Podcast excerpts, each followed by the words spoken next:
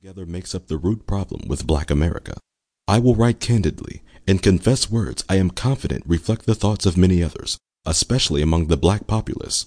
In simple terms, I will say the things most everyone is thinking, but will not speak aloud for reasons political and or personal.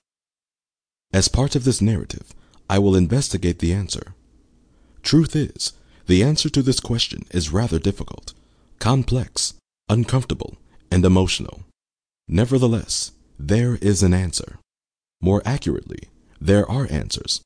Naturally, these answers will vary from one person to another, from one black person to another, one white person to another, and every hyphenated American in between. The answer to this question are pertinent to the present and future of America, particularly black America. Throughout this narrative, I will propose some solutions on how to fix the aforementioned root problems. I would be remiss to omit the most important piece to the puzzle that is black America. Quite frankly, it would be a gross disservice and a counterproductive plan to pen more books on problems if we fail to explore solutions. For far too long, we have debated and recycled old arguments about our problems without arriving at any real plausible solutions. That is a problem unto itself that necessitates change. I must issue a disclaimer. I am no expert on the subject of Black America, and I do not hold a PhD in African American studies. Nevertheless, that does not make me unqualified to speak on the subject, nor does it exempt any black man, woman, or child in America, or any American for that matter, from participating in this discussion. So what? If anything qualifies me to posit to know the fundamental problem with black America, ironically, African American studies, I assure you, I have studied African Americans, starting in the mirror with the African American immigrant who had no other choice in America but to become African American.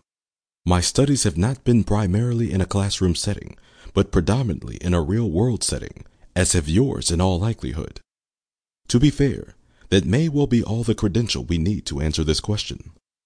Moreover, I must be clear that this book is not about race relations in America per se, but rather about the identity or lack of thereof of one very powerful race. A race of long standing importance to Africa and America. A race beleaguered by a plethora of unfortunate factors and circumstances, many of which are of its own making, especially today. Nevertheless, I completely understand the emotions that this book may invoke in readers anyway.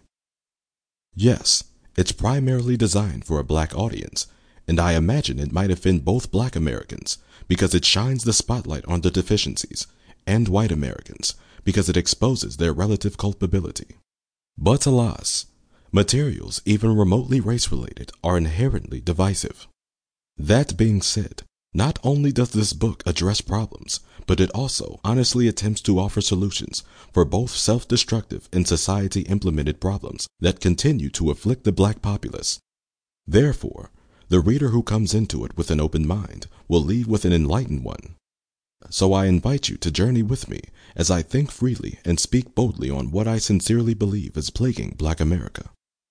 Gratitude and Godspeed. The chains of habit are too weak to be felt until they are too strong to be broken. Dr. Samuel Johnson.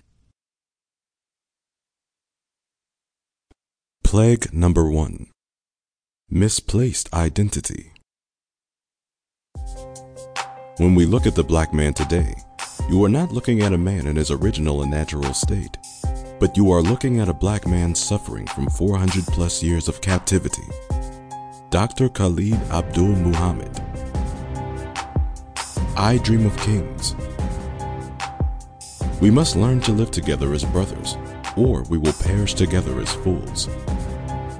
Dr. Martin Luther King. Today, the greatest threat to the realization of Dr. Martin Luther King Jr.'s famous dream is an ignorant and underachieving black community. Dr. King's dream will remain but a most noble dream for as long as there remains a single black boy in America's streets who values a pair of sneakers above the life of his schoolmate. As long as there remains a group of black young men who pledge their allegiance to a particular color or street corner and willfully perpetuate murder, rape, and other ills against their own people of color. As long as there remains more black men who excel in the streets than on Wall Street, as long as the state